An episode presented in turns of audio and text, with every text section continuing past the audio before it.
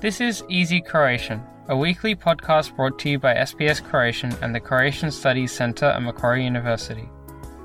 Easy Croatian is intended for those learning or wanting to brush up on their Croatian. News is written in simpler and shorter sentences and read at a slower pace. Before we move on to the feature, you will hear some of the more complex vocabulary and expressions, followed by their English translations.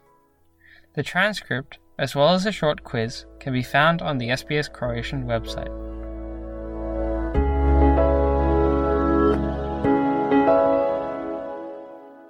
Slušate Lagani Hrvatski.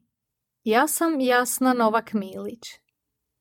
Današnja epizoda govori o učenicima i studentima koji su zbog ispita izloženi velikom stresu. Najprije prijevod nekih manje poznatih riječi i izraza redoslijedom kojim se pojavljuju u prilogu. Opće zdravstveno stanje. General health. Biti pogođen. To be affected. Biti proveden. To be carried out. Duševno zdravlje. Mental health. Opća dobrobit. General welfare. Pritisak. Pressure. Maturant. High school graduate. Neposredno. Immediately. Završni ispit ili matura. Final exam or graduation. Izvanškolske obveze. Extracurricular obligations. Sposobnost učenja. Ability to learn. Sada poslušajte prilog. Nedavno provedeno istraživanje pokazalo je da stres negativno utječe na spavanje i opće zdravstveno stanje učenika i studenata, a posebno su pogođeni učenici završnog razreda srednje škole.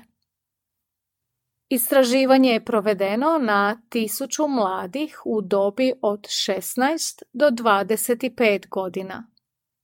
Cilj je bio istražiti utjecaj stresa pred ispite na duševno zdravlje i opću dobrobit mladih Australaca. Rezultati su pokazali da su pod posebno velikim pritiskom maturanti neposredno pred završne ispite. Oni strahuju od toga kako će se uspjeh na maturi odraziti na njihov izbor sveučilišta, daljnje školovanje i općenito na karijeru. Zbog toga ostaju budni do kasno, zbog čega su često nenaspavani.